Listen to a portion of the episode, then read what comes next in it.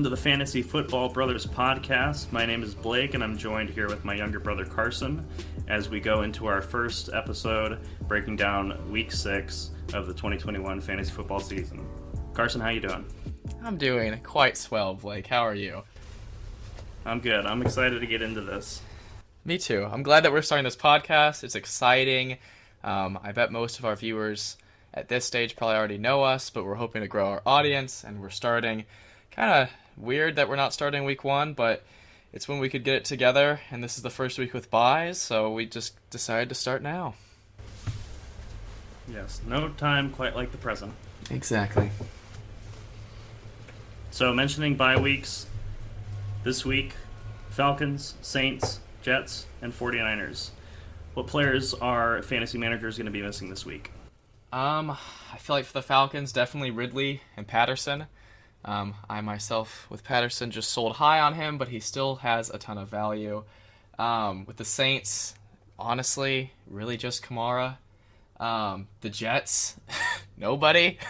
as far as someone that are, people that are must starts, and 49ers, uh, Deebo, I guess, is really the only big player that's out for them, in my opinion. Do you have anybody else that you would like to add? Yeah, I would say that um, we'll see. We'll follow the Michael Thomas uh, recovery. He could be back starting in week seven. Not sure yet on that. Interesting, um, interesting. For the Jets, we've got uh, Corey Davis and Jamison Crowder possibly uh, increasing in role moving yeah, forward. They're Although becoming the flex worthy. I mean, yeah, the Jets' offense is just brutal. Zach Wilson is uh, not not fun to watch at this point. Yeah, and speaking of watching, um, something that's funny about our dynamic is that Blake loves football, and I do too, but really only fantasy football. So I usually only watch Red Zone and just like analyzing th- the statistics. So uh, that's where we differ, but I think it could bring different perspectives that are interesting as well. I just wanted to hint at that, um, but I think it will bring a nice discussion. Yeah, and then lastly, I think, you know, 49ers, uh, George Kittle has just been supremely underwhelming. He's on IR currently, but oh yeah, uh, even still, these first few weeks of the of the season have been uh, disappointing to say the least. And especially for most leagues that have tight end spots, that's really got to hurt for people that really paid a high draft pick to get him. Absolutely. So we want right, to move well, on to into... yeah. Go ahead. Go ahead.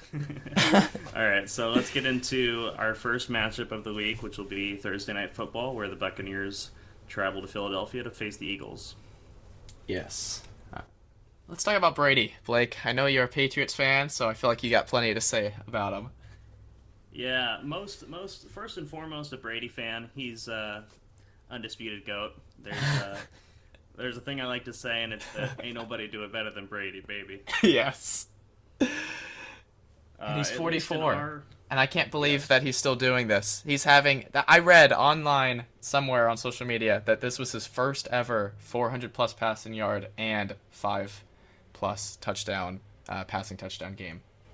That's correct. At the at the ripe age of 44, Tom Brady is still performing personal best as a quarterback. Yeah. It's you, you, you love to see it. And I think you were getting into our touchdown scoring for our league. Is that what yeah, you were getting I into? Was gonna, yes, I was going to say that. So in the league that we in the leagues that we play in, uh, we do six points for a passing TD, and so at least in that scoring format, Tom Brady is QB one going into Week Six, and that that warms my heart as a uh, manager of Tom Brady that is just ridiculous to hear. Um, but well deserved, well deserved. How you feeling about the wide receivers? I like all of them. Uh, the, the, big three, at least. Uh, Mike Evans, Chris Godwin, Antonio Brown. Uh, I think that all of them. So, Chris Godwin outs uh, out targeted um, Evans and Brown, uh, mm-hmm. eight to eleven. And although the other two got the touchdowns. I think that touchdowns are coming for Godwin, and I'm not worried about any of these players against the Eagles defense. Yes, and I also personally I'm more of a reception and target guy over a. I'm not gonna say the other two are touchdown dependent because they definitely aren't, but um, just having that safe floor for Godwin, I kind of look at him as the best because even if he he doesn't even need a touchdown to compete with them, and if he does, he's just well well above the other two. But they're all three, uh, honestly, must starts at this point. Agreed. Um, another player to look at in that Buccaneers offense is Leonard Fournette. He seems to be the only person getting carries on that offense besides Brady at the goal line. it's so ridiculous how Ronald Jones is just gone, and everything I heard going this season was that it was Ronald Jones number one, Leonard Fournette number two, and that's just obviously not the case. Yep, they like Uncle Lenny down in Tampa Bay. All right, how about the Eagles? Well, the first thing, since we just praised the Buccaneers' offense so much, is we got to address that their defense is uh, not the most intimidating, we'll say. They give up a lot of points uh, through the air. Their run defense is definitely legit, but Yes. through the air, where ha- it happens to be the Eagles' weapons are, uh, their pass catchers, that's where the Buccaneers' defense is lacking. Yes, I, I will say I agree, and I don't think for the Eagles' strength it's not going to be a problem. But it was ridiculous as we were following on the fantasy app uh, this past Sunday, just how often Brady was racking up stats and getting the ball back. So the defense was getting the ball back, but they do allow, I guess, big plays at least, which isn't good. Yeah, they're allowing a lot of points, and I think that's what's uh, allowing Brady to put up those numbers. Like Yes. yes. All right, so you already kind of mentioned their strengths, but more specifically, uh, Jalen Hurts, I guess you can start with. Yeah, Jalen Hurts. Uh, he's been consistent, whether you like how he plays or not. Um, he does a lot of work with his legs, and he's not an inefficient quarterback by any means. Um, so I think that between those two aspects of his game, I think that he's going to be uh, definitely a top ten QB this week. Yeah, I agree. Um, I'm kind of, I'm not, I wouldn't say I'm a hater. I'm not too high on Hurts, but I mean, he just gets it done. I don't think he, I don't know what he ended up with last week, but he wasn't looking amazing as far as his stats in the beginning. But yeah, he's, uh, he's honestly too good to pass up on. You probably don't have a quarterback on your roster that's better than him. Um, and then yeah, the just for context, Yeah. um, he scored twenty-two point nine two okay, um, in our league, but he didn't have any passing touchdowns, so that shouldn't be affected. yeah, Um, that wouldn't change it then. nine nine rushes for thirty yards and two touchdowns. That's uh, that'll provide a high floor for any QB. Yeah, I mean, I do feel like we're speaking broadly enough, but something we probably should have clarified in the beginning. Um, I don't think we need to talk about our roster structure, but as far as scoring, um, I would say most leagues have switched to full PPR, um, but not all. But we're probably talking mostly from the full PPR perspective, as well as the six-point passing touchdown perspective, which is probably uh, happens. I feel like more leagues do four, but just keep that in mind and I think we're still giving stats that make it valuable for both. Yeah, four is the uh, the normal when it comes to QB passing touchdowns, but um, basically what six point passing TDs does is it just makes it just makes all quarterbacks more important, Yeah. more relevant, uh, and the ones that use their legs even more relevant. So, Yes. And allows Brady to have monster numbers like that whenever he just has passing days like that too. Um, Absolutely. moving on, how about the rest of the Eagles offense? Yeah, so like we just talked about with Hurts, um, he, I think he did the most with his legs on that team. I, I you can't feel good starting any other Philadelphia running backs, and that hurts for people who took a high draft pick with Miles Sanders. Agreed. Um, if Kenneth Gainwell's somehow still on your waiver wire, I would consider picking him up. I picked him up, I think, after week one. And not that he's someone I would consistently want to rely on. He's been on my bench every week, but I think he's worth rostering, especially with Miles Sanders struggling. Yeah, they just don't seem to be using him uh, much at all. Yeah, Yeah. I mean, he's got like I think he has twenty carries over the last three games. and that's- Jeez, that's horrible. Yeah, uh, that might not be completely accurate, but it's definitely uh, a low number considering that's a single game statistic for a lot of the other starting running backs that uh, Sanders was picked near. Yes, and then any pass catchers? Uh, DeVonta Smith. So they actually just um, they just put Dallas Goedert on the COVID list uh, this afternoon, Oh, interesting. and so uh, you, there's a possibility that Zach Ertz um, capitalizes from that if um, if Goddard is not available to play. I'm not sure the process uh, at this stage in the week what that means for him, his availability, but uh, otherwise, Devonta Smith, the rookie, is uh, worthy of a flex spot. I think just because you know uh, Hurts has to throw the ball to somebody, and the Buccaneers defense allows a lot of points through the air. All right, awesome. I think we're mo- ready to move on to our first Sunday matchup, which is the Dolphins versus the Jaguars. So I guess go ahead and start with uh, your analysis on the Dolphins. Yes, the second London game of the season, second and final, I believe. Um, let's address the elephant in the room that Myles Gaskin. uh, he probably broke a lot of fantasy managers' hearts this past Sunday Definitely. with with ten catches for seventy four yards and two touchdowns. the, the, the stat that uh, the stat that you should be focusing on though is that he only had five carries for twenty five yards. Uh, from a starting running back perspective, that's not good. Yeah, not good at all. And uh, DeVante Parker was out, correct? That is correct. Yes. And Will Fuller's has been out for a while. So I would definitely Still say, IR. yeah, I would definitely say that that those ten receptions is going to be an outlier for his season.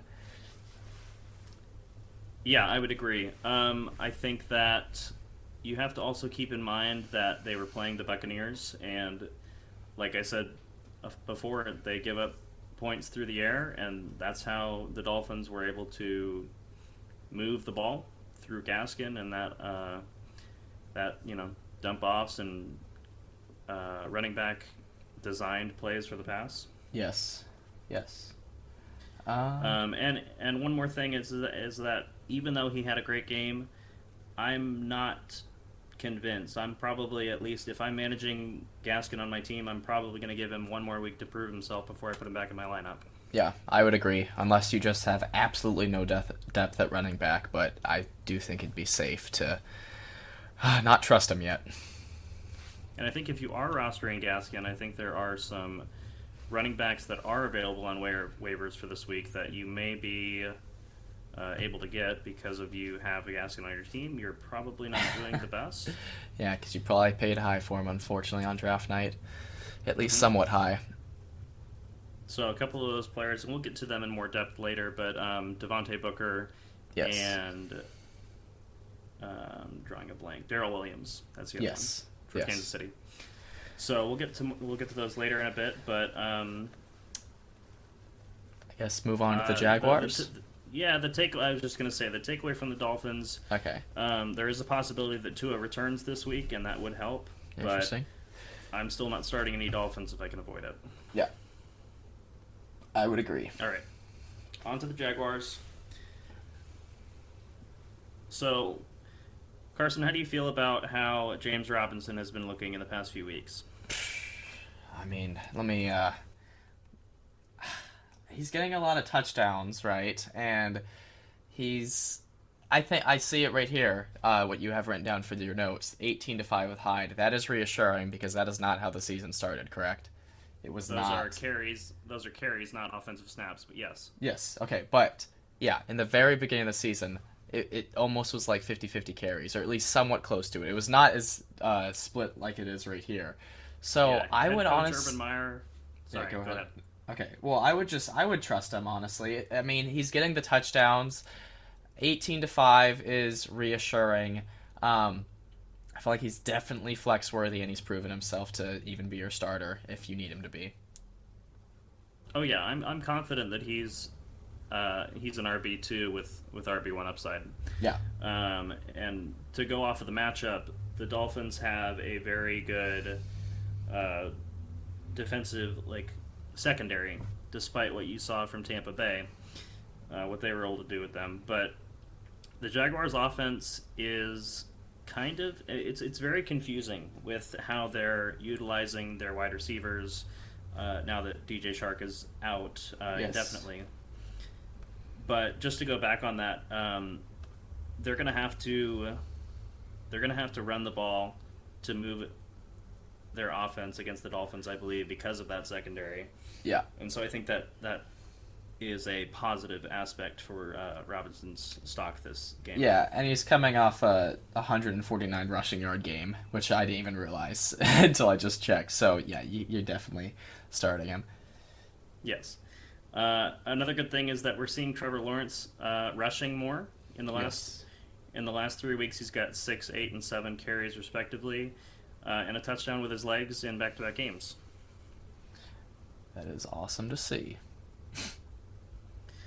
Um, and then to go back on what we were saying before, the Trevor Lawrence is spreading the ball around, and it's not it's not as though Laviska Shenault and Marvin Jones are picking up the slack that Chark left behind. Nine different players registered a reception for the Jaguars offense last week. Yeah, as a fantasy owner of Laviska Shenault, um, that is not very reassuring, uh, especially hearing going into week five the offensive coordinator saying that Shenault's role was going to expand. And in week four, he did pick up the slack for Chark when he went down, and it just didn't transfer to this week. I honestly still have hope that he's going to get the work, but um, yeah, it was a very weird week for him. Yeah, I, w- I would say that Laviska Shenault and Marvin Jones are flex worthy, but you are nervous doing it, I think, Agreed. against a tough Dolphins secondary. Yes. Uh, let's move on to Vikings at Panthers. Yes. I know you- I Alexander you Mattison. Oh yes, yes. I know you have a lot to say about him. Yes. Um I I now have Dalvin Cook after a trade I did going into this previous week, but I drafted Alexander Mattison and both games where Cook has been ruled out, he has not disappointed. It's been like you have Dalvin Cook on your team. Um, so I have I see that you have written down best running back handcuff in fantasy football, arguably, and I would have to agree. Both games, if I'm remembering correctly, over hundred rushing yards, and he's getting a handful of receptions. Um, if you don't, I mean, I doubt he's on waivers, but like he is worth having if you have Dalvin Cook. Um, however, you can make that work because he really just turns into Dalvin Cook when Dalvin Cook is out, and that's just like very nice to have. It's a great insurance policy for Dalvin Cook owners. Yeah, I agree. Um, I think that, I mean, another great game for Justin Jefferson. He's a set it and forget it wide receiver. I mean, we can probably say wide receiver one. I think. Yeah, I think that's safe. Yeah, he's legit. Uh, Thielen struggled this game, but it was kind of a weird game all around. Like the only player that you really felt good about having was uh, Mattison, just because he got so many carries, and obviously Justin Jefferson. But yeah, Mhm. Thielen had a weird game, and, and Cousins had a weird game against the Lions of all of all teams. Yeah, and yeah, I wouldn't panic. He is definitely the number two in the passing game. Um, just probably an off week, uh, and it doesn't really make much sense. But I don't think you just like start worrying about him and give up on him now. Right. We'll see because the Panthers defense has been sneaky good this so far this season. Yes. Um, but how about the surprisingly bad game from Darnold after such a, a hot start? What do you have I know. about that? No kidding. I mean, I picked him up off the waivers. I wasn't going to start him because I have Kyler Murray, but I mean, in our league, he was QB 8 going into this week, and then he put up a game like that. And I I think it was just a bit of a stinker. I mean, less than 200 passing yards, one TD on three interceptions, yeah, uh, and just 10 yards on the ground. I mean, that's something that he was so. Uh, that allowed his floor to be so high was that he Yes. was rushing the ball and and getting touchdowns with his legs. Yeah. So if I think remember correctly, uh, if I remember correctly, sorry, that he had two rushing touchdowns in weeks three and four. Um, and I don't know. Yeah, I feel like McCaffrey coming back could take that away from him, but then he already lost it this week, so it's a little confusing. The way that the way that Darnold is getting his rushes is that he's looking down the field, mostly staring down DJ Moore, who's been very impressive so far, and avoiding Robbie Anderson, who's been very underwhelming so far. But most of his rushing is coming off of like a scramble drill where you make your reads down the field, nothing's open, and then so you scramble. Yeah. And he's de- he's deceptively quick. Um, Yeah. I think that, but I do think that he will bounce back against the Vikings this week, and so in a definitely in a 12 team league, I'm comfortable starting him as a quarterback. Mhm. Um, Agreed. 10 team, still okay. I mean, Yeah. he's QB eight going into week five. Yeah, I mean, I feel like despite this week, he's still a pretty safe option if you're needing him to be your starter. I agree with that. Yeah. The first four weeks are going to be more representative of his, of his season than this one week, honestly. Yes, I agree with that. Um, just to reiterate, uh, McCaffrey is likely returning. He was a game time decision this past week. Yes. Um, I do expect McCaffrey to start week six, um, but Chuba Hubbard has been serviceable in his absence, and I think that if you roster McCaffrey and you have Chuba Hubbard, I wouldn't drop him. I agreed. And if you don't roster McCaffrey, but you do roster Hubbard, I think that there's a potential to trade him Yeah, to that manager. I agree.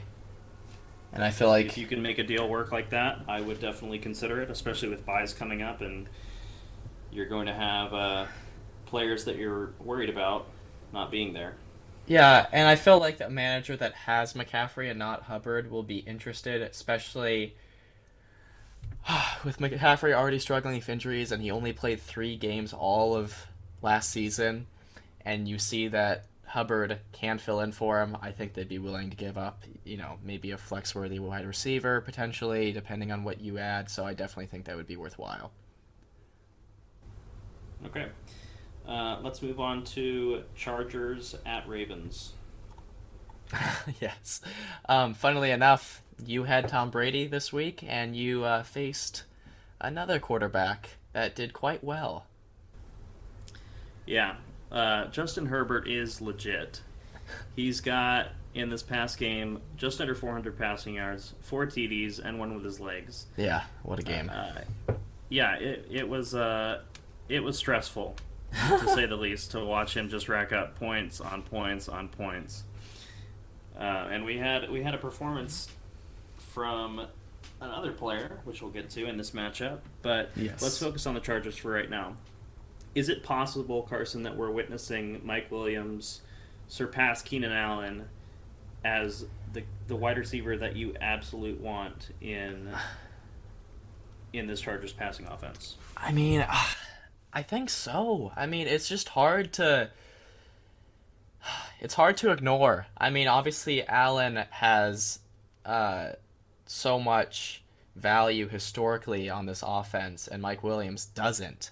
But now he really is breaking out, and not that I think Allen is doing poorly, but I yeah I do think Williams is passing him. Allen still definitely honestly definitely still a must start, but Williams is even more of a must start. I agree. Yeah.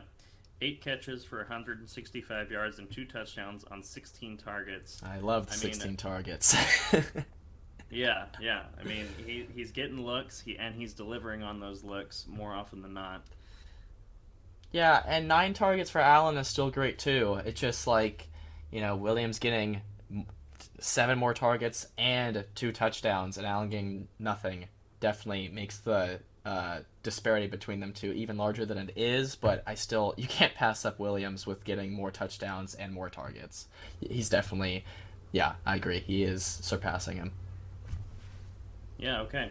So Austin Ekeler gets it done with three total TDs. I mean, uh, the Ravens. I'm trying. I'm drawing a blank. Uh, so last night um, we saw what. Um, I'm drawing a blank. Uh, Ta- Jonathan Taylor. Yes. What uh, Jonathan Taylor was able to do against them. hmm I think we can agree that Eckler is a better running back than Jonathan Taylor. Definitely. And that's not always how these things go, but I think that's analysis on its own. That I mean, Ekeler is just a set it and forget it. You don't need to worry about Yeah. what he's going to do against the Ravens defense, I think that there's uh, no concerns there. Yeah, he's an RB one definitely, and uh, yeah, I don't think there's really much else to say. You're definitely starting him, and he keeps on proving why um, he's so safe to start. Yeah. So and then for the leagues that use uh, tight ends. Uh, Jared Cook had a very quiet game. I know that he's been kind of bordering on a top ten uh, tight end this year. I think that I think he bounces back against the Ravens. Uh, he only had one catch for 29 yards, but I think this this matchup is uh, better for him.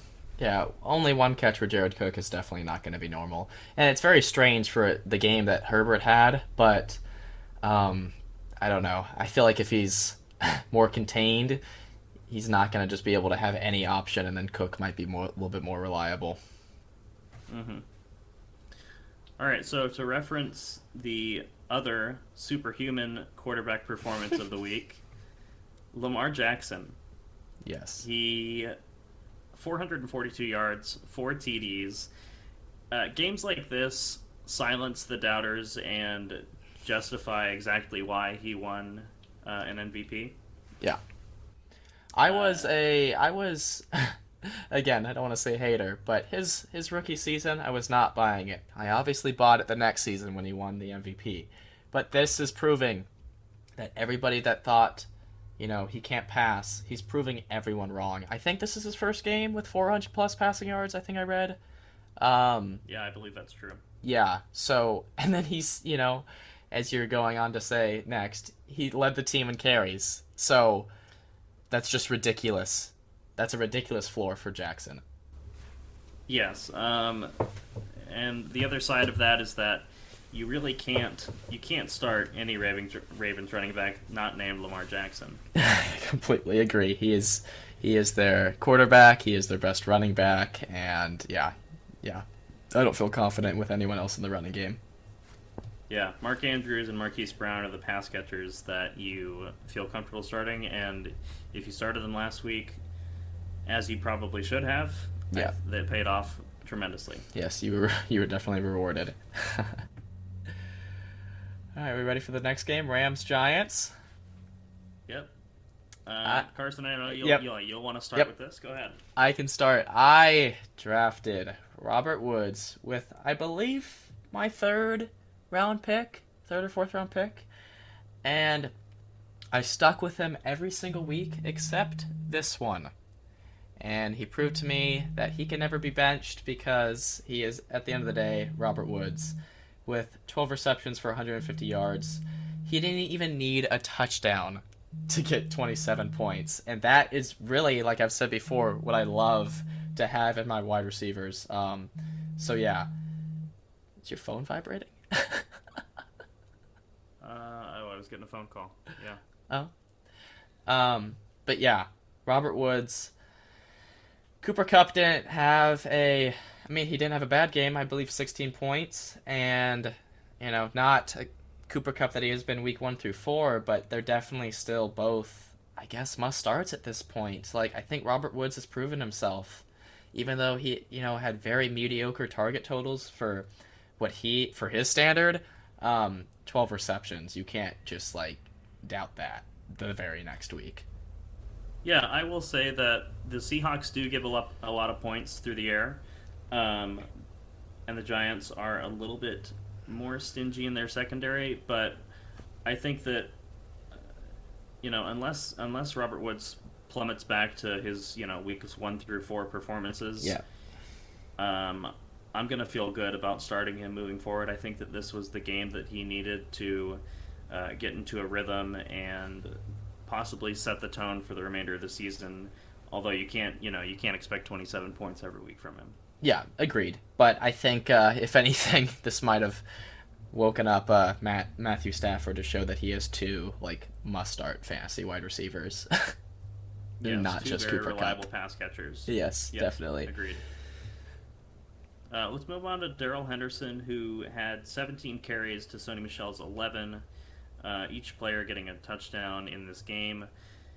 Uh, I'm a little concerned with Michelle getting work in the red zone.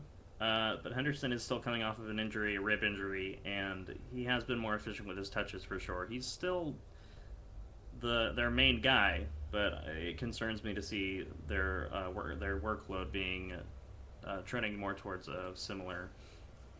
Yeah, I agree. Um, and I know you know much more about this because you have both of them in our main league. But yeah, that is a little concerning. All right, and so then, let's move on to the yeah. Giants. Unless you had something else. I was just saying, like, and I think we already said it. There's not much more to say about Kupp and Stafford, but Kupp is still obviously a must start, and Stafford. Um, I mean, unless you just you got lucky with having him as a late second quarterback for yourself, I feel like he's a pretty safe starter if you need him. Yeah, certainly the Giants' defense is not uh, too intimidating against opposing QBs. Um, someone that the Giants, well, kind of the Giants team is just uh, an injured mess right now. Uh, the past two weeks, Sterling Shepard and Darius Slayton have been absent, and I think that there is a potential for them to return this week. But fantasy managers who roster Saquon Barkley will likely be missing him this week, uh, if not weeks in advance, um, with a sprained ankle. Yeah, that's not good. And like you said before, uh, that opens the door for Devontae Booker as a very strong waiver acquisition. Yeah, I, I think that given the volume that he's uh, in position to handle, he's going to be a top 20 running back. Um, Agreed. And depending on your running back depth, yeah, it's a great flex. Um, yeah. But he's just he's very reliable in the passing game, and he's certainly a competent runner. So definitely a top wa- waiver acquisition for this week. Yes, and I ha- I see that you have something written down about Daniel Jones. What is he dealing with? A concussion? Is that what I remember correctly? Um, I believe that's correct. Yeah. You put me on the spot. I think that is it. I think I remember reading that. Either way, like you said on the notes, status is up in the air, and I do completely agree. If he's not starting, you are less enthused, enthused with this offense. Yes, concussion protocol. Um, but yeah, Mike Glennon getting the start uh, makes you a little bit nervous about which pass catchers they do have. Um, I think you know, and we were just looking at this before the show, but Kadarius Toney was a nobody going yes. into week four, uh, where he got a pretty good stat line. um, something like six catches, 79 yards, I want to say. Um, but he oh. just blew up.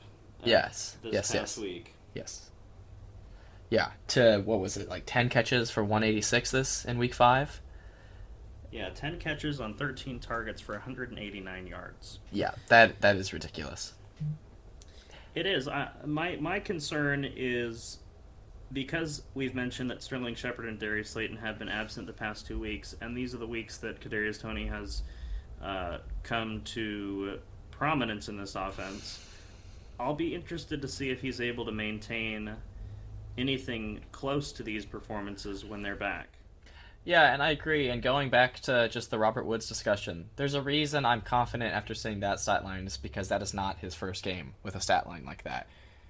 With Kadarius Toney, though, there's a lot of question marks in this offense, so I don't have as much assurance as I do with Robert Woods, but I mean, it's still hard to pass up, especially if you don't have like tremendous wide receiver depth and like a person that you can easily plug in at your flex. Uh, but it is, it is, like you said, it'll be interesting to see how this next week goes, and it could be very telling for his value in the rest of the season. Yeah, at the moment, Kadarius Toney is uh, available in over 80% of leagues. I think that number jumps up considerably yeah. come Wednesday. Yes. When waivers run, and it'll just be. Uh, it depends. It, I think it really depends on who's available. Kenny Golladay is expected to miss this week with a knee injury, and that opens that you know that leaves a crack in the doorway for Kadarius Toney to to find himself a role here. Yeah, he's definitely worth. If you need another wide receiver on your roster, he's definitely worth going after on the waivers. But I don't know if I really buy this past week, but I still think he's worth rostering. Yeah, certainly a lot of things have broken his way in the past two weeks. We'll see if he can maintain it when everyone's healthy. Yes. All right, let's move on to Texans at Colts. Oh, this is such a weird game. When we were watching this on Sunday, I, w- I was saying that Texans have the most players on their roster that you've never heard of. and yet they Well- had productive days. Yeah, I would say that um, there are a lot of players there that have been on different teams. They've been a part of different teams, Yes. but never a prominent role on those other teams. Correct. Um, so there is a p- possibility that uh, Tyrod Taylor comes back this week, but it's still looking like he's going to be um, unavailable, and Davis Mills will get another start. Um, and he looked good against the Patriots 312 passing yards, three TDs. Um, but you can't you can't really necessarily count on Brandin Cooks like I thought you could in the first Yeah. few weeks. There were uh, several players on the team that got that out catched uh, Brandin Cooks this week, and that goes to what you were saying about the players that you don't necessarily think of when you Yes. think of uh, NFL wide receivers. yes, both of the Chris's, Chris Conley, and I don't even remember the Moore was the name of it. Chris Moore, maybe the two other wide receivers that had great days that I was that were completely unexpected. Mm-hmm. Right. And that's usually all of Brandin Cooks' value because this this off like this team is really not great, and you, so you expect Cooks to have a very high floor because there's no competition. So it is uh, yeah, kinda scary. share- to see two players just go off like that. yeah, Brandin Cooks' target share has been insane the first few weeks of the season. Um, I think that he is definitely still flex worthy. I wouldn't panic on him just yet. If he cannot deliver against the Colts, um, that might be something to consider because that would make three games, uh, three consecutive games where he's struggled. Agreed. So on to the Colts, a really a devastating uh, turn of events in that game where it looked clear going into the third and fourth quarter that the Colts were going to hang on and upset the Ravens. Yeah, it's a tough loss for them for sure. The positives from the Colts offense, Carson Wentz is looking a lot better than he has uh, lately. Just over 400 passing yards, two passing touchdowns, and Michael Pittman Jr. is the pass catcher you want in this offense with a stat line of 6, 89, and 1 on 7 targets. Yes, know I can talk you about may him a bit. Yeah, go ahead. Yeah, so um, I drafted Pittman as a breakout candidate, and I feel like he is fulfilling that just purely based off targets. And he's very consistent with the amount of targets he gets, and then he pretty much is just a touchdown away from having a big game, and that's what he had last night uh, in Monday Night Football. So I definitely think you, you're comfortable starting him at flex um, if if you're needing to, and yeah, I mean, I found his YouTube channel before last season even started, so I got a little bit of uh, happiness with seeing him do so well. Yeah, something you like to see you know, Yes. from that offense. Uh, another thing you like to see is Jonathan Taylor with three catches. Nothing exciting yet, but for 116 yards and a touchdown. That is ridiculous. Was it like one play that got him the touchdown? That was almost Yes, all the he yards. Had, he had, I believe it was a 76 yard reception. Yeah, Um, and it wasn't even a downfield target really. It was like a it was like a check down almost. wow. And he just turned on the Jets and everyone was behind him. Yeah, And then he was able to get in the end zone again on the ground. 15 carries, 53 yards. Uh, the thing that you know is reassuring is that there's really no other running backs uh, kind of interfering with him in terms of how many touches he's getting. Marlon Mack is there, but he only had five carries. Um, yeah, that doesn't scare you too it's much. still it's still it's still Jonathan Taylor's job um, Yeah. for that that rush offense. Yeah, and it's good to see him uh, finally have a amazing day for a end of the first round or start of the second round draft pick. Yeah, absolutely. All right, moving on to the Chiefs versus the football team. Yes, the struggling Chiefs face the struggling Washington football team. Um, I think we can we can start right off the bat and say that I think the Chiefs win this game pretty handily. Yes. Agreed. That being said, uh, Tyreek Hill had a minor knee injury, but he's still likely to play. Um, however, CEH Clyde Edwards-Helaire will miss multiple weeks with a sprained MCL, uh, which we alluded to before with Darrel Williams being the next man up. Yes. And I think that his value is so he has history with the team. They have used him in the past. I think I think Carson had a playoff run with him that uh, crushed my dreams of Oh. winning the championship. I think that one was Damien. Was it Damien Williams? I think it was Damien. And I'm glad they're on different teams now because having Yes, two backup D to be- Williams could be very could be very sad for fantasy managers that are going on the waivers to find the backup. Yeah, maybe that was the case, but either way, uh, he is the next man up.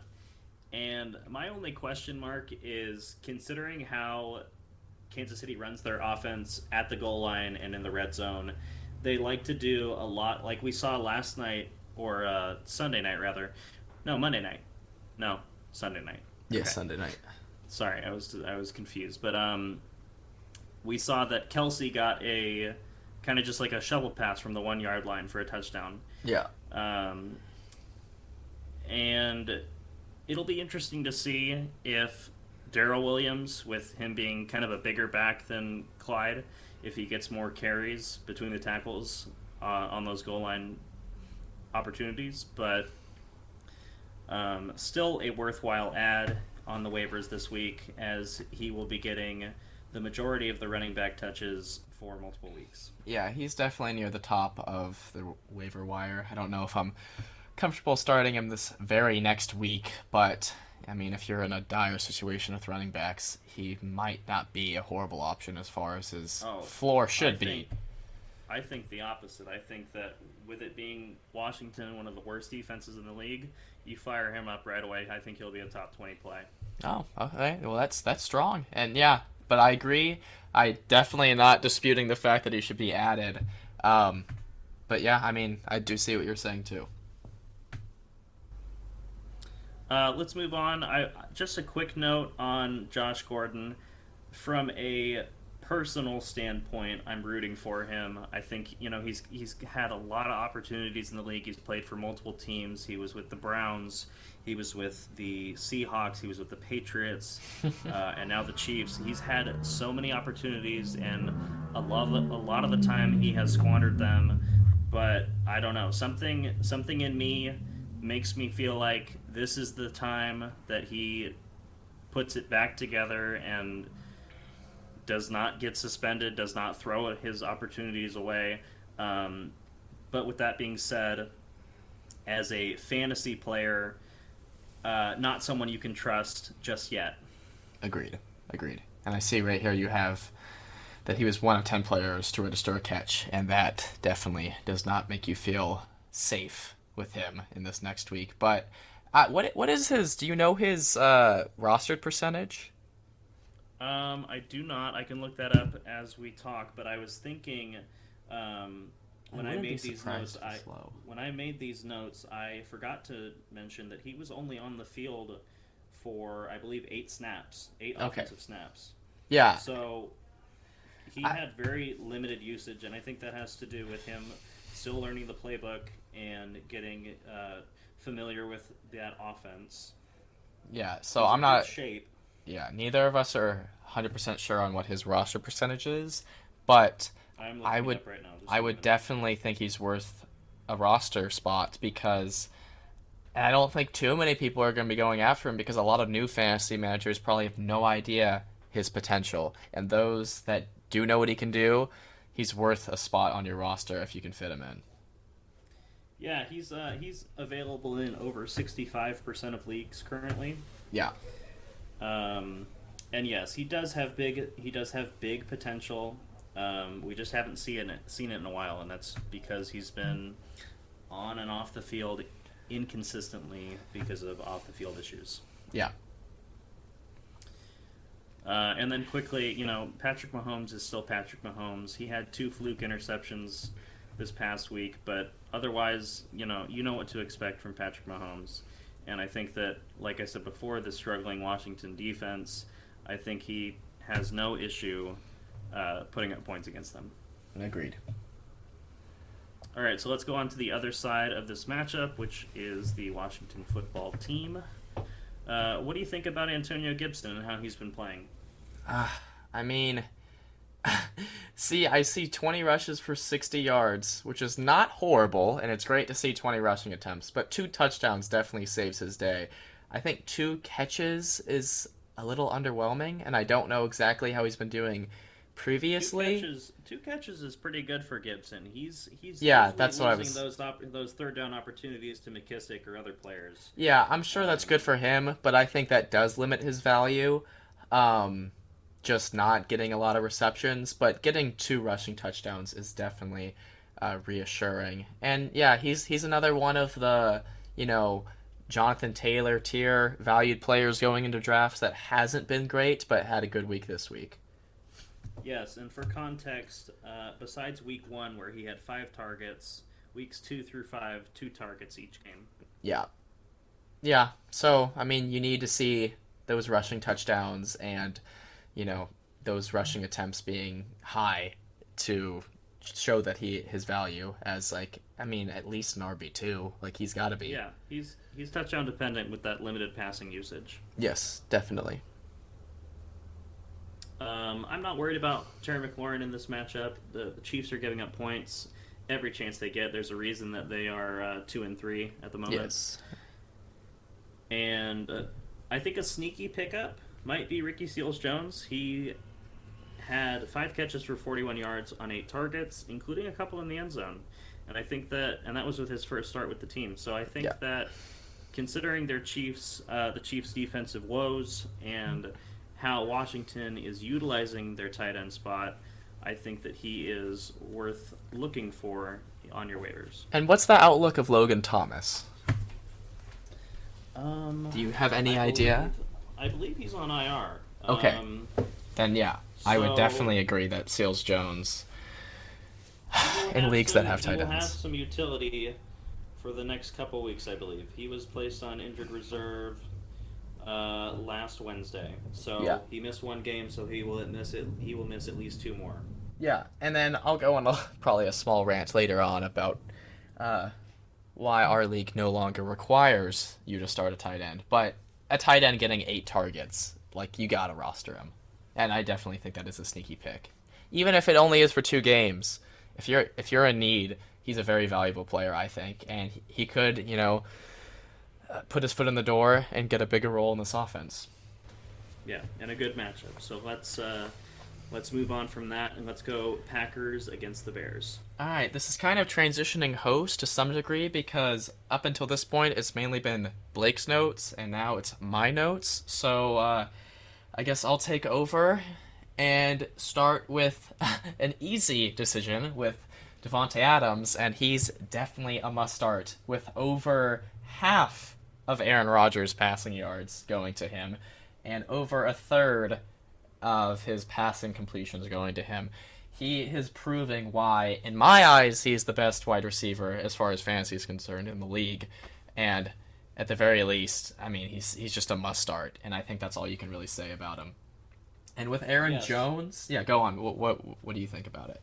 I was just gonna say that uh, games like this for Davante Adams are why people pick him as their first selection in the uh, fantasy drafts. Yeah, and I'm not super confident doing that just because I like to get, you know, some sort of uh, upper tier running back, but he proves why that is not a bad strategy.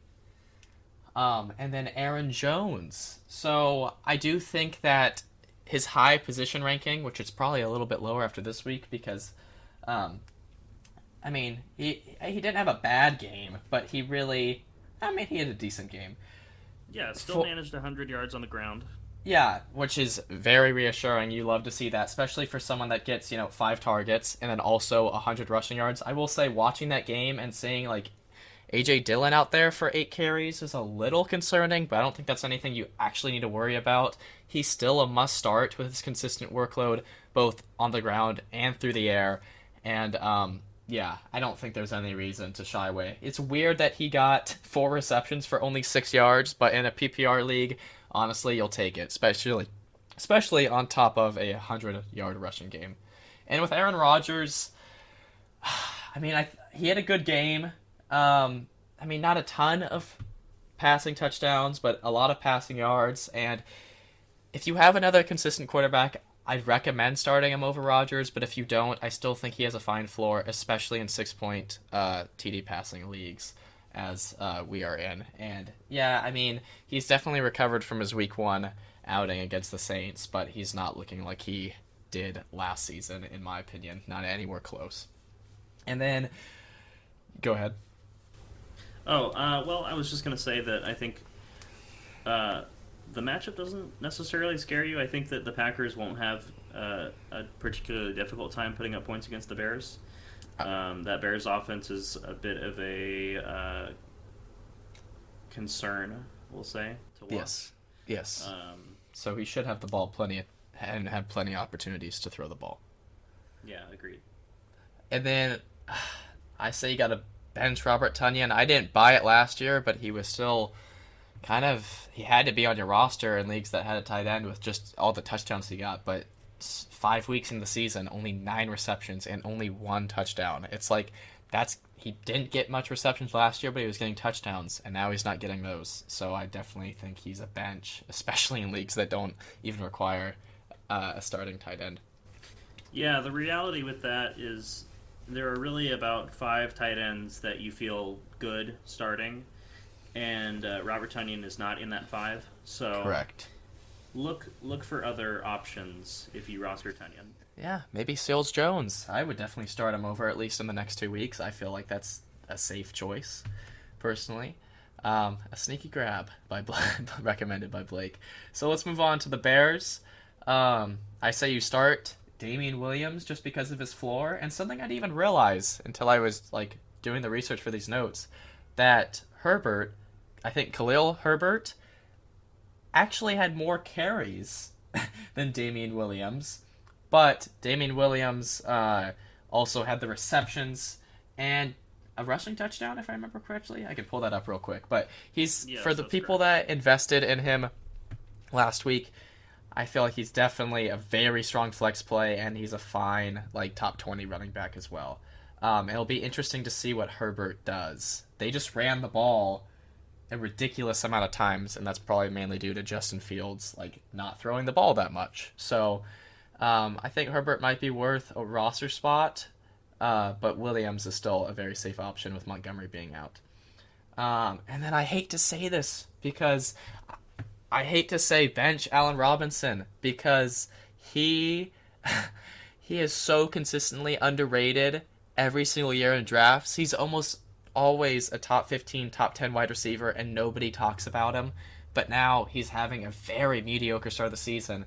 And I mean, I think it's got to. He wasn't doing great with Andy Dalton. Not like he's a great quarterback, but with Justin Fields, like, I think this is the first game he's had even 20 passing attempts. And I just don't think you can feel comfortable with Robinson, who's usually like a target monster. I don't think you feel comfortable with him or any pass catcher, like I said with Mooney. He had a good week last week, but it, I think it was kind of fluky, just, just like big plays. So I wouldn't be confident starting either one of them. Do you feel similarly? Yeah, the reality is that Justin Fields is a rookie, and he has not uh, he's not earned the starting job. It's because of injury, and so I think with that being said, it's difficult to to roll out these uh, Bears pass catchers with any sense of confidence, uh, considering how they've performed up until this point. Agreed. And then we can move on to the next matchup, which will be the Bengals versus the Lions, and we'll start with Mixon. Um, say you definitely have to start Mixon. He was a game time decision, so he didn't get uh, the usual workload he gets, but he had a rushing touchdown that salvaged his day, and he doesn't get much receiving work, but he is. I mean, assuming that he's you know back to 100% health by next Sunday, he he's just too he's too good to pass up on with how many rushing attempts he gets. He's like, I mean, similar to Nick Chubb in that way, except he's not getting, you know, Hunt stealing some rushing touchdowns. So I definitely think he's a starting, uh, must start running back. And yeah, I don't think, I think uh, Samaje Perine has value for fantasy managers that have Mixon, but I mean, he's not gonna like hold on to any role on this offense. He's still split. Yeah. He's still split carries with a game time decision. Mixon. Perine is a good is a valuable handcuff, um, but I do agree that once Mixon is back in full force, that uh, he won't have any starting ability. Yeah. Okay, and then we can move on to. I mean, going on into drafts this season, it was kind of hard to tell between the three uh, Bengals wide receivers. I feel like most people thought Boyd was the third, and he's proving to be that uh, at this point in the season. But Chase and Higgins seem close, but Chase seems to be the number one guy. He's only had one game this season without a touchdown, and he isn't even touchdown dependent because of the amount of targets he gets. So he's getting like the best of both worlds, both worlds, and he's definitely a must start. And with Higgins, it's his first game back after missing weeks three and four. But again, he gets a ton of targets too, and that keeps his floor high. I would say that he's probably a flex. I mean, you feel good against the Lions, but he's still coming back from an injury, and he didn't have like a phenomenal game uh, against the Packers, but it was not a bad one. So I would say flex is good for him, and then maybe he could get back up to being a, a somewhat reliable starter. And then with Boyd, I know Blake has them and tried to sell high, and this is why there just really isn't enough room for Boyd in this offense with Chase and Higgins. I mean, he had nine targets, which is awesome to see. Or no, no, no, sorry, he had five targets, which is not awesome to see, and caught four of them, but not for many yards. And I just don't think there's room for him in this offense anymore. Yeah, I believe he's been held under 40 receiving yards in three, three of the five games. Yeah, I'm pretty sure his value. I think he like he rose up to being valuable for fantasy. I think about two seasons ago, and it was mainly due to receptions. And now in an offense where Chase and Higgins are above him, he's not getting that. So I think that hurts a lot of his value. Yeah, I think depending on how waivers process this week, I may be forced to still start him in my flex, but yes, um, we'll see. I, I I agree with you. I'm not feeling very confident in his uh, abilities as a uh, reliable fantasy asset. Yes, and just to clarify, I mean our league, you there's four flexes, but I'm not going to get into all that. So I feel like for that roster structure, he's still safe, but in a structure where you only have one flex, so at most three wide receivers, I feel like you got to have better options at this point. At least I would hope to feel confident with at least. And then Burrow, I didn't even know what happened. I just got a notification that he had a throat contusion and was going to the hospital. Do you know anything more about that? I know that he should be fine for next week, but that just seemed very strange. Yeah, I don't have a lot of details on that, but I do know that he is um, he is okay. He's been released from the hospital, and uh, he should be in no uh, risk of missing this week. Yeah, and despite having three very fantasy relevant wide receivers, He's only had one game over 300 passing yards, so I wouldn't feel confident starting Burrow. Um, I agree with that. Yeah, I think we can move on to the Lions, and this is where I'll do my little rant. Hawkins- Hockenson is why my leagues, our leagues, don't require a tight end in your starting lineup. We can just play him at flex if we want to, because he is a consensus top five tight end with only eight receptions in the past three weeks. Now, I know I've heard that he's played through injury and he had a strong first two weeks of the season, but I mean, if you if you have him, I know you don't have a better tight end on your roster. uh, it'd just be very unlikely. So he's still a must start at tight end, but I wouldn't feel confident like playing him at a flex in our league, for example. Um, yeah, considering where he was drafted, uh, T.J. Hockenson had a Travis Kelce like start to the season. Yes. Um, and yeah, and like you said, with injury, he's quickly plummeted to kind of that tight end no man's land where you don't feel great about his performances, and that that just that lends itself to not requiring teams to start a tight end. Yeah, in this past week there were three players with more targets than him, and that's just not what you want, and that's not what you bought Hockenson for in during draft day. Um, next is D'Andre Swift, and uh, like I have written out here, I don't know if I'll ever buy Swift's production to want to draft him, but if you have him, his production as a pass catcher makes him too good to not be one of your starting running backs, unless you just have like ridiculous running back depth. So like I don't feel super confident starting him with only 11 carries, and I'll talk about Jamaal Williams in a second. But six receptions on top of that, I think gives him a really strong floor. So I think he still has to be one of your two running backs. Um, because I feel like with where you drafted him, you don't have better options.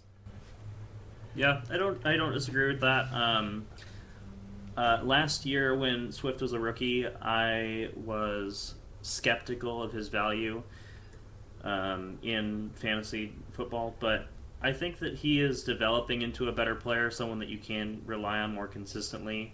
Um, it just not it just might not be the way that you necessarily expect from a running back. Um, and I also think that given this matchup with the Bengals, we saw how James Robinson performed uh, against them in in week four, I believe. Yes. Um, and so, from that perspective, that Bengals pa- or rush defense doesn't concern you. And like we've said before, Swift has utility in the passing game, and that's always good for PPR. Yeah. And then, real quick, of Jamaal Williams, I do not feel confident starting him. Um, I mean, he's actually getting more rushes than Jamaal Williams or than D'Andre Swift, but he's not being super consistent and efficient with them, and he's getting like no work in the passing game. So I feel like, I mean, I feel like he's probably rostered in most leagues, but if you have Swift, he's a valuable handcuff because they are the only two players getting carries in that offense. And if Swift was to go down, Williams would probably be close to 20 carries a game and probably be forced to get some receptions too. But as far as like this upcoming week, I don't feel confident with him. Um, so I guess we can move on to the next game, which is the undefeated Cardinals against the Cleveland Browns, who have had very unfortunate losses. I think this will be a very interesting game. Um, I feel like what are the Browns? What is their record? Do you know off the top of your head? They three and two, two Um, and three. I believe they have a. I believe they have a winning record. I think they're three Okay. two. Okay. Um, I'll look that up while you're talking about Yeah. uh, DeAndre Hopkins. Yeah, so we'll start with DeAndre Hopkins. I mean, he's a must start. I mean, with where you drafted him, he he's had some he's had two off games by his standards, but he's back to leading the team in targets, which at one point I remember you telling me Blake that um, I think after the first three weeks or first four weeks, Rondale Moore, which I'll talk about later, had the most targets in the offense, which is a little concerning for Hopkins. But he had a game where he was leading targets and was on the receiving end of Murray's only passing touchdown, so he's still a must start. And speaking of Murray, um, unless you have something to say about Hopkins, I know you have Yeah, Hopkins. quickly, quickly, I was going to address. I mean, if you watched that uh, game between the Cardinals and the 49ers, it was low scoring. It was a very Yes. defensive battle, and so Yes. that's not indicative of Kyler Murray. That's not indicative of the Cardinals' offense. They're undefeated because of their explosive offense, and honestly, they have a good defense. Although uh, news as of today, Chandler Jones, their pass rusher, um, was placed on the COVID list earlier today. Oh, that that's too So bad. they may be with they may be without him as he tested positive for COVID nineteen. Um, Yeah, likely will miss this week. Um, that being said, you're not concerned about Hopkins against the Browns, I would say. I mean, considering what Justin Herbert and the, and the Chargers were able to do against them. Yeah, and I think Hopkins has proven, like, I mean, not that he's really needed to prove his value, but in such a low scoring, weird game, uh, I mean, he still produced, and I think that's reassuring. And speaking of that, and Blake kind of hinted at this too, like Kyler Murray didn't have a great day, um, but he started the season on fire, and he's still clearly a must start. Um, yeah, and I just feel like this is a low scoring game and it shouldn't scare fantasy managers away. He's still a must start, and I feel like that's all I really need to say about that. Yeah, agreed. Um, with Chase Edmonds, very weird. Um, He had a streak between weeks one and four. Oh. Where he was the only running back to finish inside the top 25 each week. in every single week. Yeah. Okay. So yeah, that shows that he is definitely startable. And even though he had an off week against this low scoring, uh, low scoring matchup, he was recovering from a lingering hamstring injury, and he's proven to be a safe floor because of his receiving work. Like he's getting, you know, four targets. He only had six carries, but again, this was a weird game for him, low scoring and returning from injury. But he's proven that um, he has enough versatility to be valuable. And then with Conner, I don't feel great about him because he's been very inefficient on the ground. He had 10 carries, mainly due to probably Edmonds coming back from an injury, but only rushed for 29 yards. And but one of them was a touchdown, which kind of saved his day. And he's only getting one reception, and so he's getting the rushing touchdowns, but he's not getting anything else. So I wouldn't be confident starting him. But uh, if you need to, he's getting the work at the goal line, and I just, I mean, I don't like, I don't like him honestly, but it's hard to just like disregard all the touchdowns he's getting. Yeah, in this offense, James Conner is a touchdown dependent flex. Uh, you don't feel good. You don't feel good about his usage, but he is managing to get, find him find his way into the end zone at a fairly consistent rate. Yeah. And then Green, Moore, and Kirk. I mean, I feel the worst about Green out of those three, but they could be flex worthy. Green did not have a good game, but Moore and Kirk still had uh, six and five targets respectively. So if you're needing to put them there, I feel like they have a decently safe floor, and there should be games where uh, Kyler Murray gets more passing touchdowns and passing yards, and that would increase their value even more. Here, here's how I feel about the Cardinals pass catchers. Uh, DeAndre Hopkins is the only one that you're going to start week in and week out Yes. and not worry about it. Whenever you have AJ Green, Rondale Moore, or Christian Kirk in your lineup, you have to do it week in and week out and just not care about the outcome because there will be weeks where those players will blow up, Yep. like AJ Green did the past two. There will be games where Rondale Moore blows up. There will be games where Christian Kirk blows up. But the there is no there is no sensible way to determine whose week it'll be week by week. Yeah, and I agree with that. You kind of just have to like eat the bad weeks and then reap the benefits of the good weeks with the way, uh, with the cons- lack of consistency that each of them have. Honestly, Yeah, you just got to click submit on your lineup and hope that that's that, that that that week is the week they cash in. agreed. All right, moving on to the Browns. Uh, Chubb proves his value and why he is drafted as an RB one, and he's just a must start. I mean, you don't like to see the lack of receiving work, all thanks to Hunt, and I'll talk to him in a talk about him in a second. But it's a it's a second second straight game with 100 plus rushing yards, and I think his third uh, straight game with 90 plus rushing yards. He was just shy of 100 in week uh, three, if I'm remembering correctly. And yeah, he's rushed for at least 80 yards in every single game this season, and that's just like too hard to pass up on. Even though he's not getting the receiving work, which limits his ceiling, his floor is still pretty high because he's just a touchdown away from being the mid-teens and yeah, so I don't I don't buy that Hunt is getting all these rushing touchdowns, but I can go ahead and talk about him. I know you'll have some to say after I'm done because you have Hunt, but he's had a very strong start to the season. Like I think you said, running back six in rankings uh, going into this week, and he's had five rushing touchdowns, which I don't think he'll continue, but he did it again last week, and but he's also just getting like the the amount of targets as like flex worthy wide receivers while also having 10 plus rushing attempts in every game since week one. So, do you have anything to add on to Hunt's value? Um, well, I would say this. So the Browns are three and two after last week's loss. Yes. Um, but their whole offense, with Jarvis Landry still on IR and Odell Beckham Jr.'s uh, underwhelming performances through the season, uh, pretty much since he got traded to the Browns, um, or was he signed? I, I, can't remember. I think he was traded though. Yeah. Um, either way, he's been he just hasn't been the same player as he as he was in New York.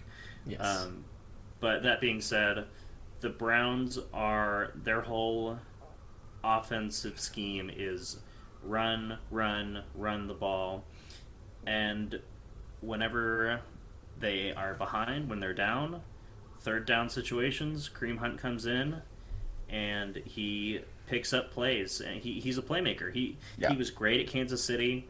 It's unfortunate the circumstances that prevented him from staying there, yes. but he is a proven asset in this offense. I think that he is a legit RB two for rest of the season, yeah. and just the way that the Browns play football, they they run the ball and they find themselves behind in games, and when they do that, and when when that's the scenario, Kareem Hunt is going to be there, and he's going to be involved in the passing game because there aren't too many receivers that you can count on for the Browns right now.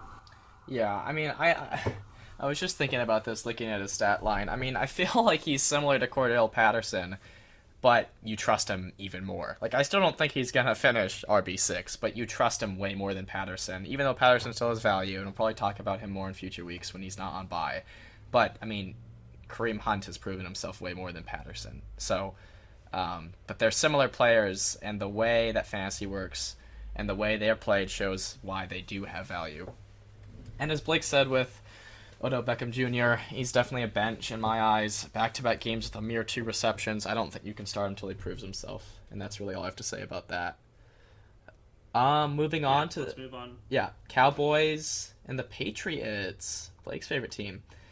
Oh, this makes me so happy to see Zeke be freed, basically. He was my first round pick in our main league, and he's had two straight games with 100 plus rushing yards and a touchdown in every single week since week one. His only really bad week was week one against the Buccaneers. So he's a must start, and there's no question about it. I mean, Tony Pollard's role seemed to be a little concerning, but and he's definitely worth rostering, especially if you have Zeke. But he's not taking anything away from Zeke and his production um, at this stage, in my eyes. Yeah, I agree with that. I think that uh, obviously Zeke Elliott is a borderline top five running back in the league. Yes. I think there's arguments to be made for other players at that position, but um, I think you can safely say that he's a top five running back. I think he'll finish in the top five at running back. Um, and I, I, I agree. I do like the usage that he's getting. He's getting a lot of goal, uh, red zone work, and obviously he's always been involved in the passing game with this offense uh, this season. So, yeah, absolutely a must start. And the Patriots defense, as much as I love them, um, they they're they're not they're not as good as they have been. And Yeah. uh, we'll get we'll get more into that when we're on their side. But uh, yeah, we can move on to the pass catchers for the Cowboys. Yeah, I would say you start CeeDee Lamb. He only had four receptions, but he led the team in passing yards and targets, or not targets, passing. That was actually Dalton Schultz, and we'll talk about him in a second. But he also had a touchdown. Um, so it's been kind of a weird start for CeeDee Lamb, especially for how you feel probably about where you drafted him. But I still think he's a must start um, in this offense. And I feel similarly to, uh, I almost said Cooper Kupp, feel similar to Amari Cooper. Um, he's had less receptions in weeks two through five than he had in week one alone. But his floor is just too high to bench. But he's starting to seem touchdown dependent with only having three receptions.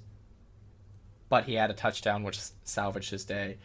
But I feel like he's got to be getting closer to his week one performance than, you know, trending towards more like being.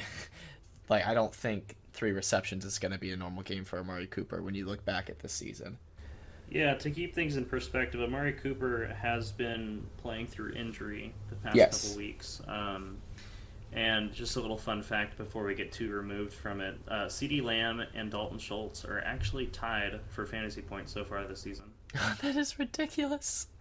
Um, yeah, and we can go ahead and talk about Schultz. I'll go back to Prescott. So, like I've said before of tight ends, a- tight end that isn't touchdown dependent is a must start tight end in my eyes. And he led the team in targets, which I think is ridiculous. And I don't think that will be normal, but he's proven his value. And um, I, I don't even think he's like, I think his roster percentage is getting high, but I don't think it's been super high, but it needs to be. And that's how I feel about Schultz. I mean, especially in leagues where you have to start a tight end, like you definitely need to add him. Yeah, Dalton Schultz is uh, rostered in 81% of leagues, so he's getting to that uh, elite status at Yes. tight end, especially um, just given his volume and what he's able to do with the targets that Prescott throws his way. Yeah, and he needs to be that high. And then with Dak Prescott, other than his week two performance against the Chargers, he is really not let down as your starting QB. And um, a 300 plus passing yard game in week five is reassuring. So I feel like you probably drafted him as, you know, an upper tier quarterback. And I think it's safe keeping him in your starting lineup. Um, yeah, for sure. And with the Patriots, um, I know that you have Damien Harris, so you can talk about him a little bit. I do. Um, now, he was not, I think he was probably my fourth or fifth running back taken in the draft, so um, I knew he had value in this offense as the lead back, but. yes. He hasn't really been um, very impressive so far. He had a close call this past week uh, where he could have had his second rushing touchdown, but he fumbled the ball on like the one inch line, and uh, and then he was kind of just absent for most of the rest of that game. Um, so that'll be something to monitor going in the, into this week. Uh, he, you can flex him if you absolutely have to. I think there are better options out there, and we'll we'll get to one example on the same team in a moment. Yes. But I think that uh, he's still he's still a starting running back on an NFL team. The Patriots are moving the ball fairly well. Uh, Mac Jones, his his run as starting QB has been kind of like a bit of a roller coaster of sorts. I mean, yeah. when the Patriots played the Bucks, the Buccaneers, uh, this previous week before Week Five, um, he looked a lot better. I think that they were using him more like he was used um, at Alabama, just kind of a spread offense, uh, making reads from the shotgun and uh, just spreading the ball around and taking more shots downfield. The Patriots' offensive scheme is more about clock management and running the ball, and so uh, th- again, those are indicative. Those are indicative of good things for Harris, but he hasn't really capitalized on it so far. Um, so let's move on to a better flex option, which is someone that you personally roster, Carson. Who is- Yes. Jakobi Meyers. And especially in our league where we have four flexes, I feel perfectly comfortable playing him at flex. Um, I have here in all caps, can he please find the end zone for once in his career? It's ridiculous that he's not found the end zone. Um, he was like real, like a yard away, I think, on one catch, and you could just see him smiling after the play. Like it's almost laughable at this point. But he's proven through his targets. Um, he didn't get a ton in this game. He was actually uh, Hunter Henry actually out targeted him, but he, I think he's had multiple weeks this season with double digit targets, and I just feel like that's that's too hard to pass up on. Um, I just feel like he's a really good floor, and if he can just start getting some touchdowns, which I don't even know what the root cause is for him not getting them, um, he's gonna be he, his value is gonna shoot up in everyone's eyes, but he should already be highly valued as like a flex player, um, and not someone to just sit on your bench just because of the targets. And then with Jonnu and Hunter Henry, I wouldn't feel confident starting either one of them. I think going into the season, Jonnu was more highly rated, but Henry seems to be taking over. He led the team in targets in this game, but I just don't feel confident because they're both they both have value, and I think in a position like tight end that really detracts from both of them. So I mean that's just how I feel. I mean Henry, if you only are rostering, rostering one tight end, he might be a smart pickup just because we know what he has done in the past, even though he's had injury worries, but we know how he is uh, when he's on the field. So I think he's worth getting, and just, just I don't know. I don't really want Jonnu to go away, but it'd be very nice for Henry if he did. well, the reality is that New England paid both of these players uh, a significant amount of money in the offseason to get Yes. them. And so, from that perspective, it'll be difficult for one of them to take the job entirely for themselves. Um, I think you'll continue to see a lot of two tight end sets, um, and it'll just be kind of a coin toss of who whose week it is. Um, if it's either of their weeks, there's a lot of uh, situations where it's neither of those pass catchers that really, you know, is a significant factor on your team. Yeah. And then moving on to the Raiders versus the Broncos, which I would claim as my favorite team, the Broncos, but I'm more of a fan of fantasy football, and Blake will say I'm a Seahawks fan, but ah, whatever.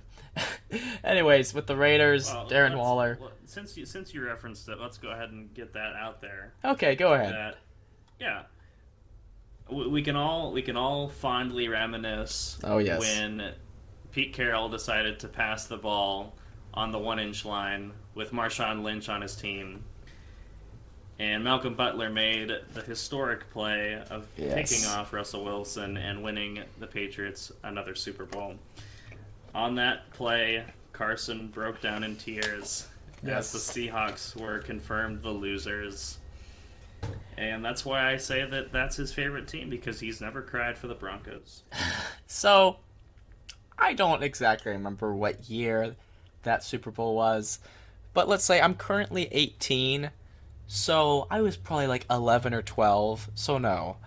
I was upset because my brother was always following the winning team, the Patriots. The team that everyone hates if you're not a fan. And I don't know why I didn't want to see my brother win. That's kind of mean of me, but that's why I was so emotional about it.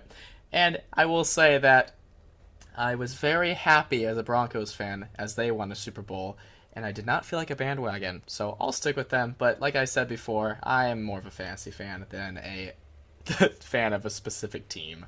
Um, but yeah, that's a funny little story that Blake always likes to bring up whenever I talk about my favorite team.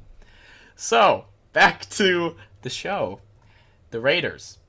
Darren Waller, he's a must start uh, at the tight end position. He had his worst game of the season, but he was still tied for the most targets out of the Raiders receivers with eight.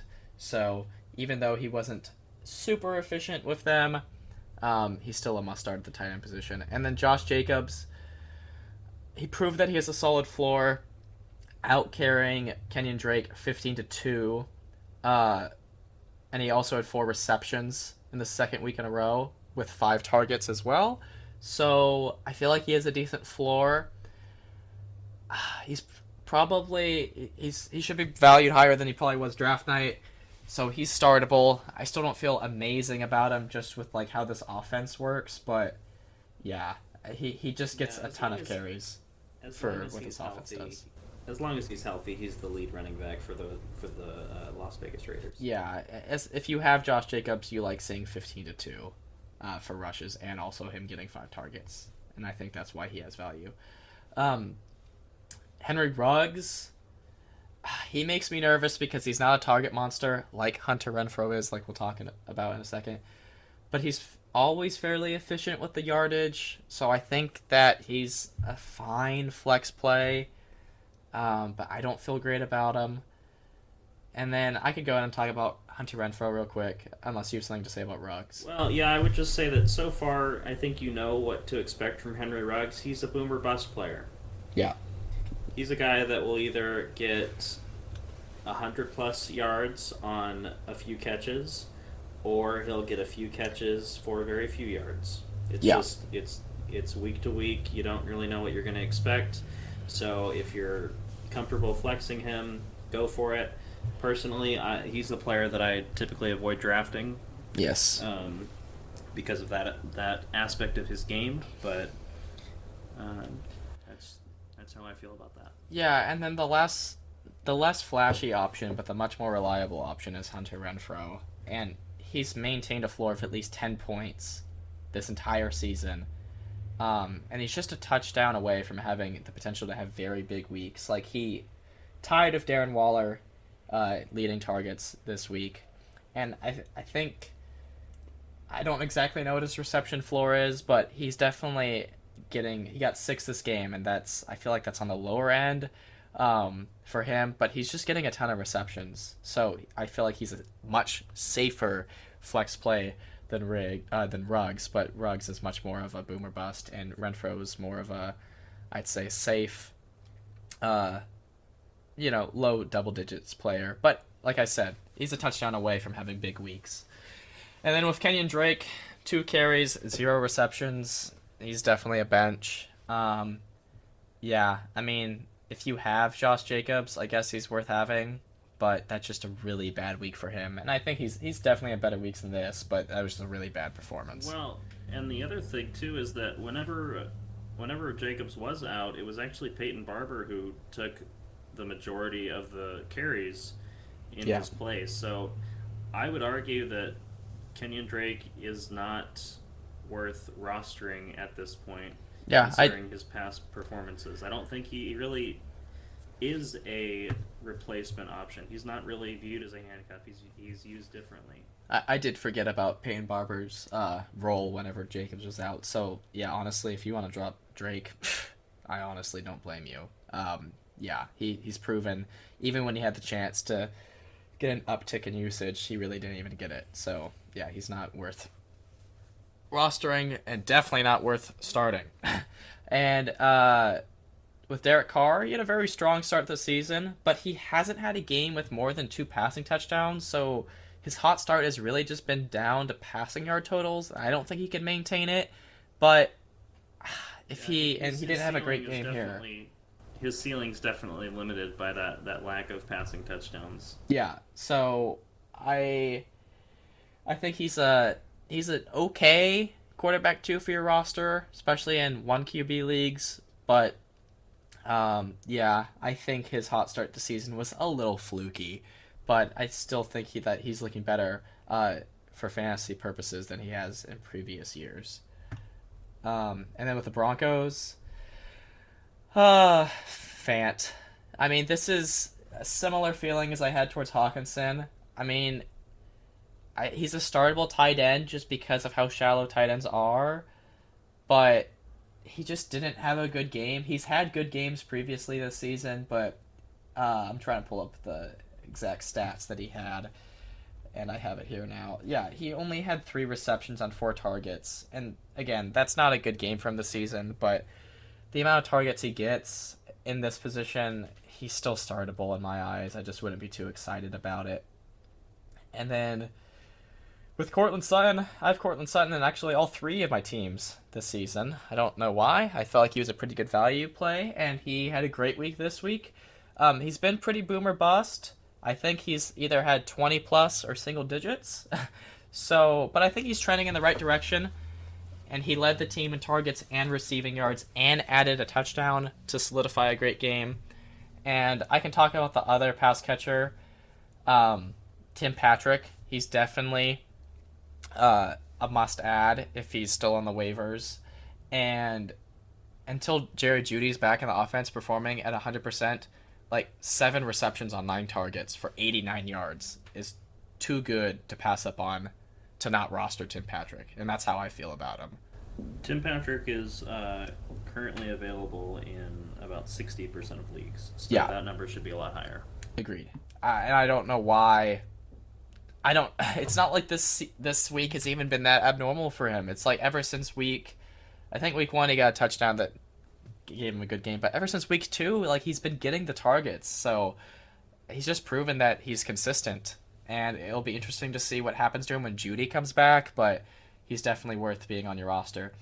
And then Melvin Gordon and Javonte Williams, we can kind of lump them together. I mean, it's like a 50 50 timeshare that seems to be trending sort of in Williams' favor, but like not very safely.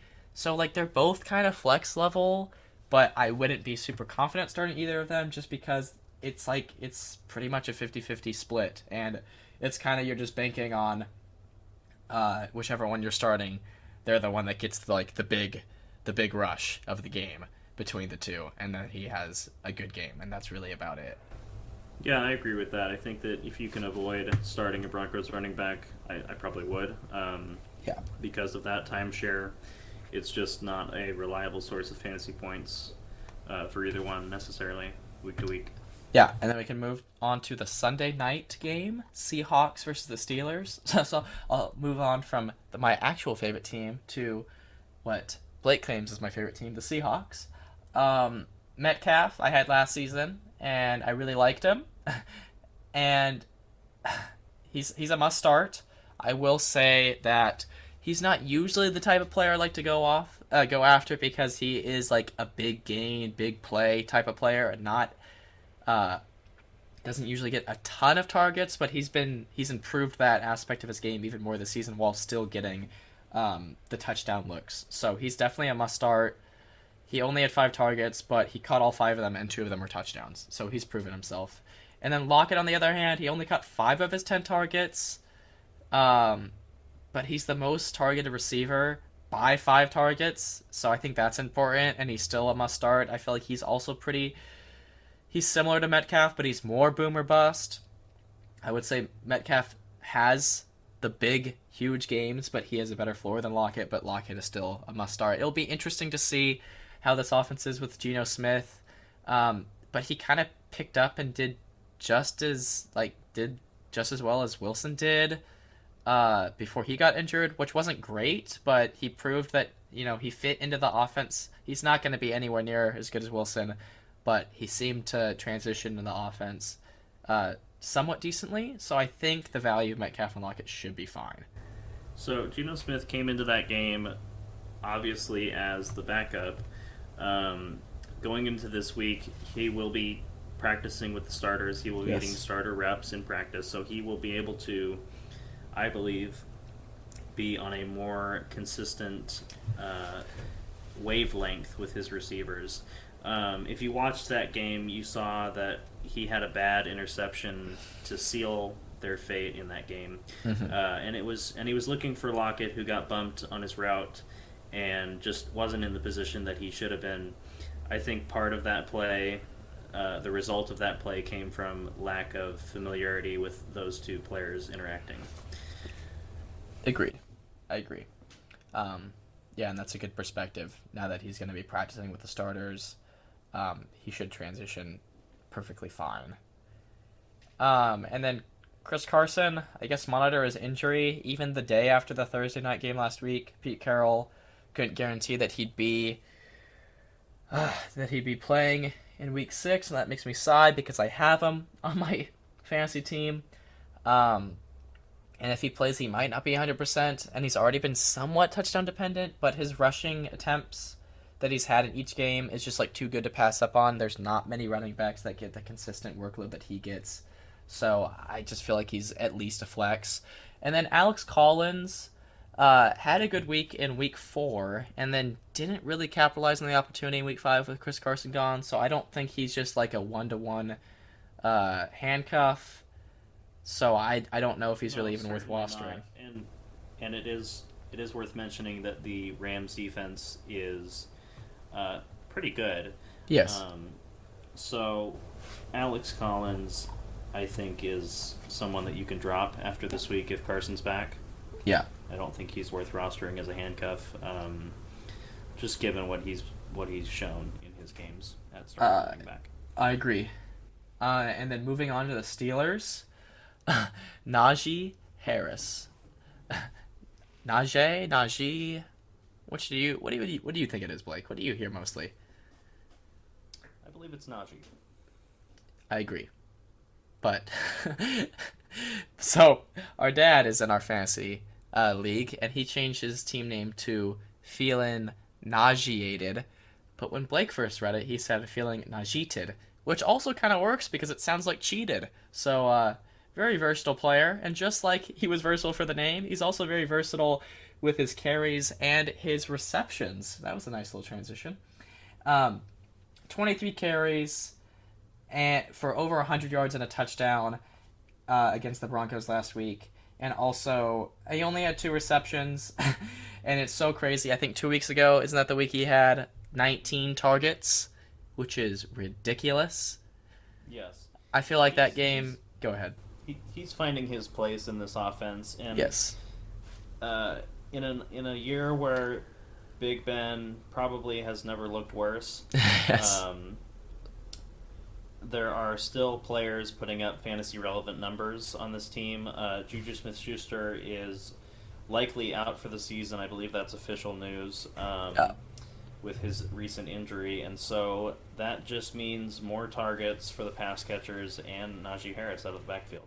Yeah, and just to build off to that, because that's similar analysis as I have for Diontae Johnson and Chase Claypool.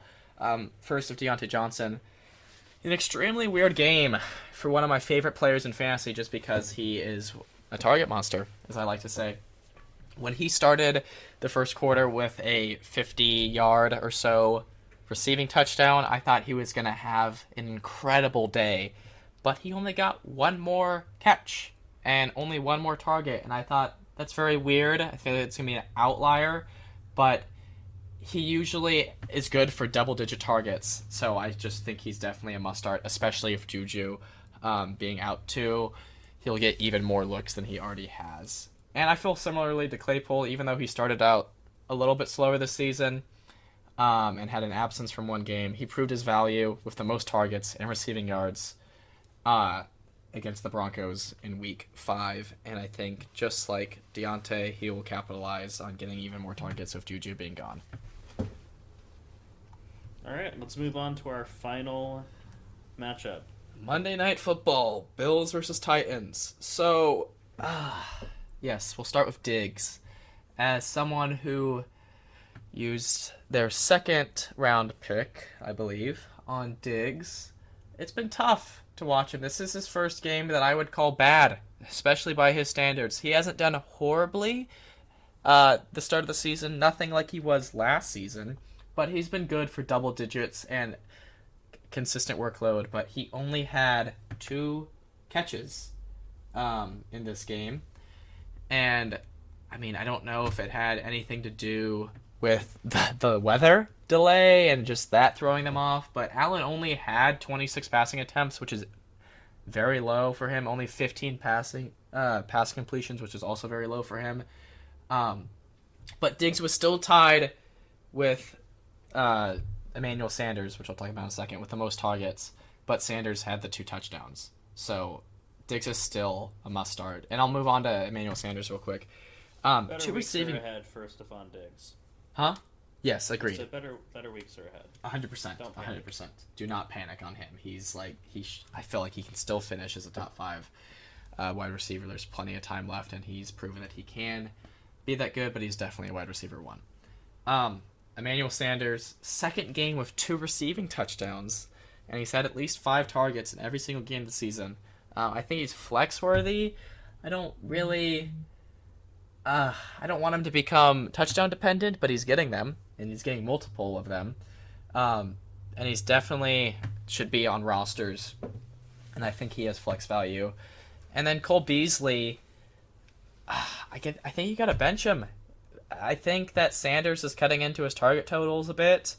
Um, even though Beasley had two games with 13 targets each this season, I don't feel confident starting him after having a combined eight targets in his other three games. Like I just feel like he's not being consistent. Usually, he's an underrated player that is gets a consistent amount of targets, and now he's not getting that anymore. So I think you bench him until um, he proves to get that workload again. Do you feel similarly? Yeah, I agree with that. I think that um, I think if if it's a third pass catcher between Diggs, Sanders, I think the next one up is uh, Dawson Knox, who's Yeah. really emerged as a solid, very very solid uh, tight end option. He's got five receiving touchdowns since week two. Yes. Um, I think he's a must start at tight end and honestly a worthwhile flex in uh, Yeah. a multi flex league. I completely agree. Um, yeah, that's exactly how I feel about Dawson Knox as well. Um, I guess we can move on to the running game.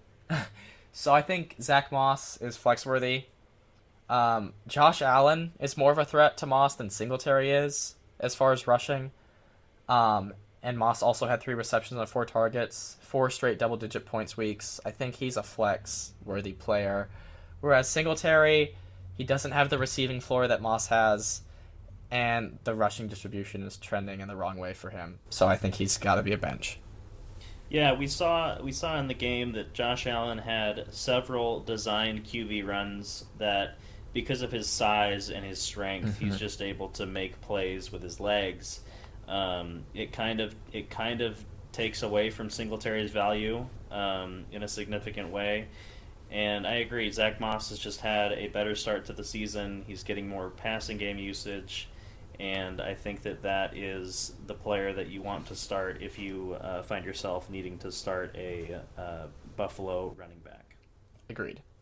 Um, and we'll move on to the last team that we will analyze, and that is the Tennessee Titans. Um, Derrick Henry. Uh, Blake has him in our main league, and I think you could argue he's been the best player in fantasy football this season. Do you agree? Without a doubt, he's Yeah. RB one, and I think when the season comes to an end, it won't be particularly close. Who Yeah. finishes in second? Yeah. He's getting more usage in the passing game. He is still getting an insane amount of volume with his carries. He is on a team that is struggling to move the ball through the air. So it's really just all pointing towards Derrick Henry being the fantasy football MVP um, in 2021. Yeah, and I haven't done the math after his week five performance, but through weeks one through four, I think he was on a pace to have 540 touches, so carries and receptions this season, which is absolutely ridiculous. Um, and like you hinted at with the passing game being inconsistent, I feel bad for people that drafted AJ Brown with such a high pick. I mean, he's been dealing with injuries, but like he's a player that like between him, like I had him in like the range of like Justin Jefferson and DK Metcalf, and then he was there, AJ Brown. And if you picked him out of those three, I'm so sorry. because he's just not done well. And again, like I said, he's coming back from injury. But I think until he proves himself, he's. I think you can be fine benching him. I mean, you might not have Yeah. the depth with how you. You have to. You have to. You have to have someone off waivers. Yes. or someone you have to have someone that just because his name is AJ Brown Yes. does not mean that you have to put him out week after week. He has to prove it at this point because he has been perform underperforming at such a significant way. Um, I'm getting another phone call. um, but yes, AJ Brown and Julio Jones, who Yes. off name value alone is someone that you would be reticent to not start to bench. Yes. You'd be reticent to bench. But the reality is is that they are struggling to move the ball through the air and neither of those players is worth starting until they prove that they can get it done consistently. I completely agree. And then we'll wrap up with Tannehill, who's been disappointing, but it's mainly been due to not having consistent wide receivers. And again, the Bills' passing defense is not a good matchup, so I don't. You definitely have to bench him, um, which is tough because I feel like he's emerged in the in the past season or past season and a half as a very reliable option, even though he's not a big name player. Um, but I think there are better days ahead, just not week six against the Bills. Yeah, I would agree with that. It's difficult to. Um, fortunately, this bye this week of byes does not really have uh, any quarterbacks that you would be considering filling in for Tannehill, but it may make it more difficult um, to have a second option that you could fill in for Tannehill. Yeah, I agree. So I guess that wraps it up. Yes, that concludes our week six preview. Thank you all so much for listening. Hopefully, you stayed to this point. Um, this is our first episode, as you can tell, based on how there are only one uploaded at the time of this. yes. But we're going to continue to do this for the rest of the season. and continue improving. And so your support is appreciated. Um, let's. Anything you want to say, Carson? Um, not really. I mean, we're working on starting a Patreon, but um, we'll get that running somewhat soon. Probably not valuable for like week one, but expect that and get more content out of that. Um, I'll put links in the description to that as well as our Twitter, um, where we might be retweeting certain things or just interacting with you all. Once we get more of a following, we might do a Q&A uh, session and parts of the videos. So just look forward to all that and expect more from us very soon. And that's really all I have to say. Thank you all for listening. And yeah, that's all I got. all right. We'll see you guys soon. Bye bye.